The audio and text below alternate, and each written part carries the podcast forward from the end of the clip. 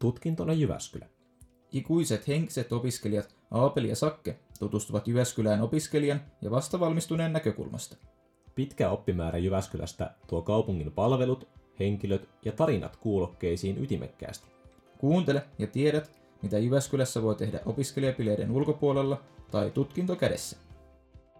Tervetuloa Tutkintona Jyväskylä podcastin toiseen jaksoon. Täällä puhuu Sakke, ikuinen henkinen opiskelija ja kaverina ja tuttuun tapaan Aapeli Tourunen sekä vieraana tänään Jon Salminen, liikuntapääkaupunki strategiaryhmästä projektipäällikkö. Tervetuloa. Kiitos, kiitos. Oikein mukava olla täällä. No, me kävimme tuossa vähän tutustumassa ulkoliikuntapaikkoihin, niin miten se polkupyöräily sujuu siellä? No polkupyöräily sujuu oikein hyvin, sehän on mukavaa. Sinne oli nähtävästi joku ää, ystävällinen kansalainen tuonut yhden, yhden lisäpyörän paikalle, joka oli musta aika mahtavaa, että, että oli tuotu sinne ja kyllähän sitä polki. No juurikin näin. ja Mehän käytiin Jaapelin kanssa myös polkemassa. Jyväskylässä on maastopyöräilyreittejä ja ne on erittäin laajasti ja niitä koko ajan ilmeisesti kehitetään, joten tämänkertainen kenttäreportaasi liittyykin ö, maastopyöräilyyn.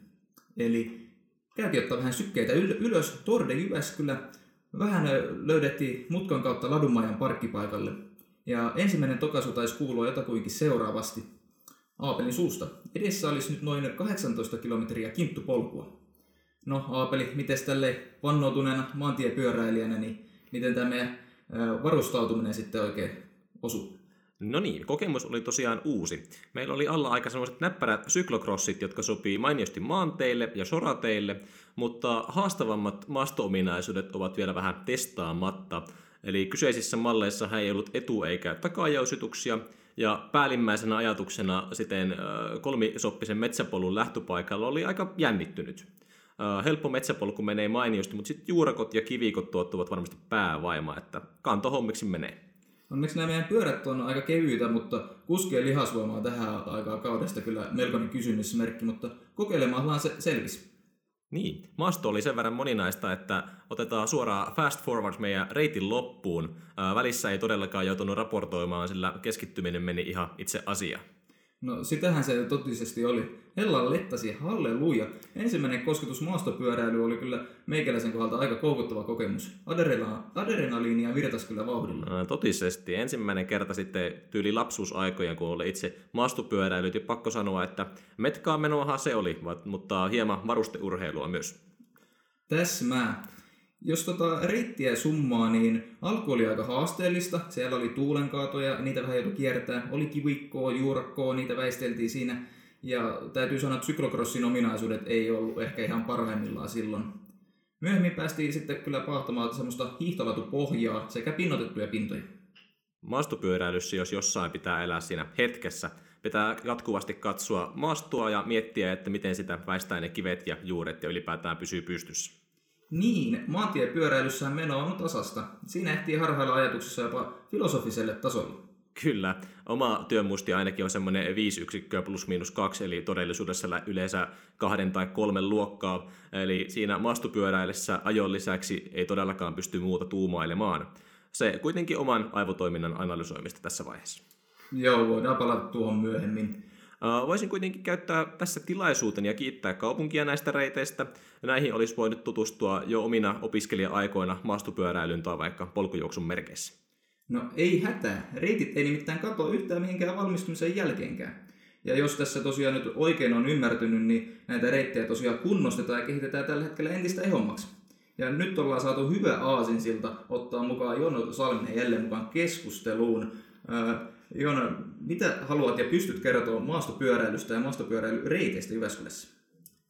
No meillähän on ää, täällä Keski-Suomessa, Järvi-Suomessa, niin ainakin Pohjanmaahan niin verrattuna on se, että meillä on aika ylös-alas tyyppistä reitistöä, että mulla on aikanaan, kun olen liikunopettaja taustalla, niin tullut esimerkiksi Oulusta muuttanut oppilaita, oppilaita tota, lapsia Jyväskylään ja on kertonut, kuinka ne tykkää hiihtämisestä, kunnes ne sitten hiihtää Jyväskylässä ja ne ei enää sen jälkeen tykännyt hiihtämisestä, koska kaikki oli ylös ja alas, mutta sama on oikeastaan tuohon maastopyöräilyyn, että meillä on aika mäkiset maastot täällä ja se on sillä fyysisiä reittejä. Sitten meillä on aika paljon metsikkö, metsikkopalstoja, missä on paljon kiviä, juurakkoja. Tietysti kun polku kuluu, niin ne tulee vielä enemmän esiin, joka tarkoittaa, että meillä on aika enskapainotteista tämä meidän, meidän maastopyörän reitistö täällä Jyväskylässä, mutta ihan loistavia polkuja kyllä. Ei, ei sellaista harjumaastoa, niin mennään ehkä tuonne Muuramen puolelle. Siellä löytyy sitten sellaista hiekka kangasmetsää, mitä voi mennä vähän lujempaa, mutta kyllä meilläkin erittäin hyviä reittejä on.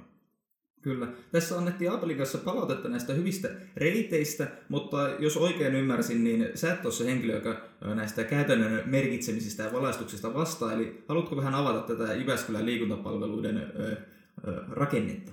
No joo, siis liikuntapalveluthan on oma yksikkönsä, toimintayksikkönsä Jyväskylässä, niin kuin kaikissa suurissa kaupungeissa, ja, ja, ja sehän on yksi monista. Meillä on sitten paljon paljon muita, että meillä niin kuin myöskin kaupunkirakennepalvelut vastaa esimerkiksi pyöräteistä, ja, ja, ja sitten liikuntapalvelut sitten osaltaan myöskin sitä ylläpidosta, sitten siellä on liivin puoli, joka taas sitten on ehkä tuon puistopuoli ja viheralueet kaupungissa, ja, ja sitten minä taas on enemmän tässä nyt sivistyksen kautta, eli sieltä koulumaailmasta ja sitten hallinnon kautta niin tässä hallintopuolen hommassa. Et meillä, on, meillä on monia ihmisiä ja monia, monia tota, toimintalinjoja, jotka sitten on saman asian kimpussa. No, tässähän menee pienen ikuisen opiskelijan pää ihan pyörälle tässä hallinnon melskessä. Tota, haluatko Jon avata vähän tätä liikuntapääkaupunki-asiaa? Mikä on liikuntapääkaupunki ja miksi se vaikka pitäisi kiinnostaa opiskelijoita? No se on hyvä kysymys. Liikuntapääkaupunki on kaupunkistrategia ja kaupungillahan pitää olla joku strategia, millä mennään eteenpäin, joka suuntaa sitten niin kuin isommissa kaupungissa varsinkin, niin rupeaa olemaan monta ihmistä ja kaikille yhteisen suunnan löytäminen vaatii jonkun strategian. Ja, ja nyt täytyy sanoa, että olen ylpeä Jyväskylästä, että me on uskallettu lyödä noin hieno strategia, joka merkkaa merkkaa sananakin jo sen, että se vaatii meiltä jotain toimenpiteitä. Ja nyt sen toimenpiteiden eteen on sitten tehty töitä ja, ja, ja osa niistä on visioita ja tavoitteita, joita tavoitellaan ja niin kuin aina, niin varmasti osa tavoitteista saavutetaan ja sitten osa jää saavuttamatta. Näin mä voisin kuvitella. No niin, hyvin tiivistetty. Sitten tarkentava kysymys vielä konkretian tasolle, niin mitä olet vaikka tämän vuoden aikana tehnyt? Että puhutaan vaikka työtehtävistä, työtehtävistä tai jostain tämmöistä nimikkeistä, niin mitä tuommoiseen strategiseen kehittämiseen kuuluu? No aika moista verkostotyötä se on, eli, eli varmasti ensimmäisenä oli sen strategian jalkauttaminen näillä eri toimialoilla, mitä meillä on, ja, ja sitten niin kun siellä niiden työntekijöiden haastattelu ja johdon haastattelu siitä, että mitä kaikkea sellaista meillä jo on, joka voidaan niin kuin luokitella sen liikunnan edistämisen tai, tai urheilun edistämisen alle, liippuen sitten ikäryhmästä tai olosuhteista tai, tai muusta. Ja, ja, ja se jo vie oman aikansa ja sen jälkeen kun löydettiin se puu, mikä meillä on ja ne oksat, niin nyt meidän pitäisi sitten niihin oksiin saada sitä lehtiä ja lehteet voisi olla sitten se impakti, eli se vaikutus, mikä me saadaan aikaiseksi. Mutta ensin pitää löytää aina se puu. Kyllä, puuta metsältä. Tota, visiointityö ja ylipäätään tämmöinen liikuntapääkaupunkistrategia on varmasti semmoista, semmoista hommaa, että siinä, siinä nimenomaan pitää katsoa sinne tulevaisuuteen ja olla semmoinen jonkunlainen optimistinen asenne siinä, niin saa, saa ihan rönsyillä ja niin olla niin kuin, uh, optimistisen tulevaisuuden suhteen, niin tästä haluaisin kysyä sulta, että mitä jos vaikka kymmenen vuoden päästä Jyväskylään tulee uusi opiskelija ja minkä, mitenkä siinä vaiheessa Jyväskylän liikuntamahdollisuudet ylipäätään on parempia kuin tänä päivänä? No mä toivon, että me on päästy sellaiseen pisteeseen, että meillä on otettu niin urheilu ja urheilun ja opiskelun yhdistäminen paremmin haltuun, eli meillä voi tulla niin kuin motivoitunut urheilija opiskelemaan vaikka korkeakouluun tänne. Ja sitten mä toivon, että myöskin me on otettu huomioon kaikki liikkumisen olosuhteet, luontoliikunta, meillä on mahtavat järvimaisemat ja meillä on upeita luontokohteita tässä ihan kaupungin vieressä ja sitten mä toivon, että sinne pääsee myöskin julkisilla kulkuneuvoilla ja ne on myös viestitetty niin kansalaisille, että ne tietää, miten ne sinne pääsee. Sitten meillä on esimerkiksi tuo Ladun maja, joka on mikroilmastoltaan sellainen, että se taisi olla nyt tänä talvena ainoa Etelä-Suomessa, jossa oli lunta. Eli Tamperetta myöten tultiin hiihtämään sinne Ladunmajan maastoihin. Siellä on sellainen oma mikroilmasto, joka aiheuttaa sen, että siellä on lunta silloin, kun missään muualla ei ole. Näitä näitä tällaisia asioita mä toivon, että me pystytään viestimään. Viestintä on iso asia, markkinoimaan ja sen jälkeen myöskin sitten tota, ää, viitoittamaan ja ää, merkitsemään niin, että noihin tuhansiin polkuihin, jos tuolla metsässä, niin ei eksy, vaan tietää missä menee. Aivan erinomainen vastaus. Ää, tässä ihan suorastaan tuntuu semmoinen fiilis, että tänne kannattaa jäädä niin kuin kymmenenkin vuoden päähän. Mutta äh, mietin sitä, että sanot, että olet itse aika vannoutunut liikunnan harrastaja, niin mikä sulle on semmoinen ykkösjuttu, mitä sä haluat harrastaa Jyväskylässä? No mä oon sellainen aika tyypillinen liikunnan opettaja taustan, eli mä innostun aina joka lajista ja mulla vaimokin kertoo, että mulla on varasto täynnä kaiken näköisiä välineitä ja ja, ja se on ehkä vähän nyt muuttunut maltillisemmaksi näin iän myötä, mutta että kyllä mä edelleen innostun kaikista liikkumista. Tällä hetkellä se varmaan on toi ulkona ja luonnossa oleminen. Ehkä tämä koronakin korostaa nyt sitä, että on kiva mennä tuonne ulos. Mutta mut, kaikki liikunta sen kaikissa muodoissa. No, se on aina hyvä, hyvä vastaus. Ehkä pikkusen vielä tuohon edelliseen sun vastaukseen mennään takaisin strategiselle tasolle. Eli täällä Jyväskylässä ilmeisesti on aika paljon tämmöisiä huippuurheiluunkin liittyviä tukipalveluita, on Jyväskylä Urheiluakatemia ja muita, niin mitä pystyt kertomaan tällaisesta niin kuin huippuurheiluun liittyvästä toiminnasta Jyväskylän kaupungissa? Joo, meillä on tosiaan Jyväskylän urheiluakatemia, missä kaupunkikin on mukana ja, ja, ja siinä on sitten olympiakomitea, tiettyjä lajiliittoja voimakkaammin ja useampia lajeja. Meillä on tiettyjä painopistelajeja akatemian toiminnassa ja kyllä se on olennainen osa myöskin sitä meidän liikuntapääkaupunkistrategiaa on se, että tämä olisi paras paikka treenata ja opiskella yhtä aikaa. Ja, ja, ja meillä on tiettyjä yhtymäkohtia urheiluluokkien kanssa sinne yläkoulumaailmaan, eli puhutaan tietysti vasta urheilijan aluista ja kukaan ei voi sanoa, kenestäkö urheilija vielä sitten loppujen lopuksi tulee, mutta sekin on tärkeä polku ja sen päälle sitten gradian toinen aste ja sitten korkeakoulu, niin kyllä me pyritään luomaan sellainen polku tähän kaupunkiin niin kuntalaisille nuorille kuin sitten muualta muuttaneillekin, että täällä olisi paras opiskella ja treenata omaa lajia. No Puhuit äsken paljon vielä tuosta viestinnästä ja markkinoinnista, korostit kuinka ne on tärkeitä. Öö, ehkä haluttaisiin kysyä sulta vielä, että onko sulle joku Jyväskylä liikuntapaikka vielä semmoinen, joka nimenomaan kaipaa tätä viestintä- ja markkinointipuolta, että onko joku Jyväskylässä semmoinen paikka, mikä on suuri salaisuus, mitä, mistä kukaan ei tiedä? No näin paikallisena mä en tietenkään voi kertoa niitä suurimpia salaisuuksia. Tämä on vähän niin kuin secret spotti surfissa, että, että, että eihän niitä voi paljastaa, mutta siis meillähän on nyt tämän, tämän vuoden ajan tehty sellaista luontoliikuntaohjelmaa.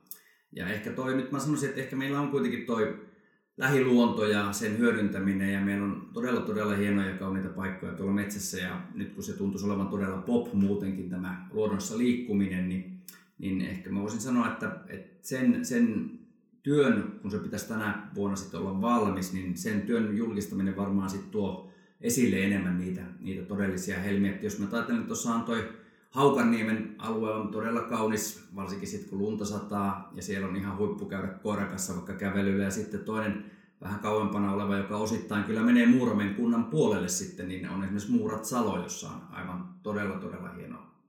Tosi, toki sitten kun sinne mennään, niin pitää kunnioittaa luontoa. No, no on kaikki semmoisia paikkoja, että täytyy varmaan itsekin ottaa ne tässä näin ö, omalle suunnistusreitille. Ö, me ollaan kyselty paljon sulta, nyt on sun vuoro kysyä meiltä. Eli mitä haluaisit kysyä kahdelta tämmöiseltä ikuiselta henkiseltä opiskelijalta, joka mahdollisesti tämä vastaus sitten hyödyttäisi sua sun työssä? Tai voisi sitten olla ihan hupikysymyskin, mutta mitä haluaisit kysyä meiltä?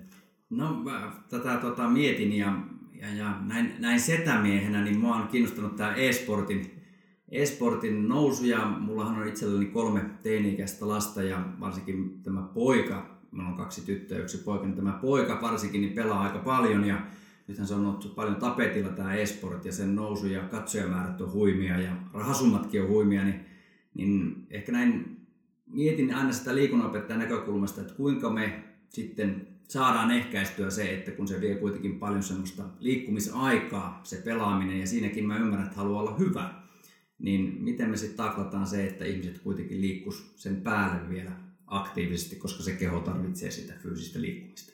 Miten se nyt näkyy sitten opiskelijoilla ja teidän ikäisillä, kun te olette ehkä eläneet sitä elämää vähän pitempään kuin minä?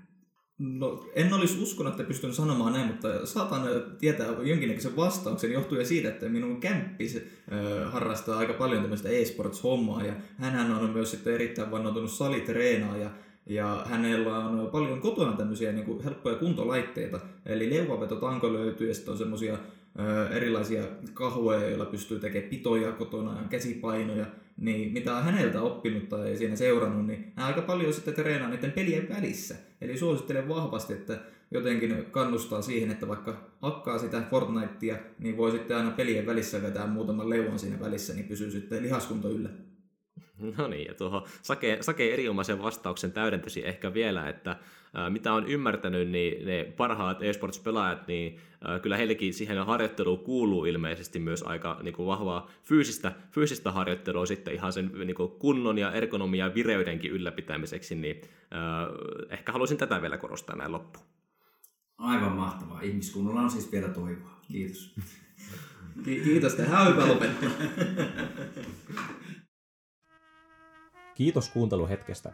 Voit tutustua tarkemmin Jyväskylän liikuntapalveluihin kaupungin verkkosivuilla www.jyväskylä.fi kautta liikunta. Seuraavassa jaksossa saamme vieraaksi kulttuuripäällikkö Mari Aholaisen, jonka kanssa selvitämme, mitä Jyväskylässä tapahtuu, kun tutustumme tapahtuma- ja kulttuuritarjontaan.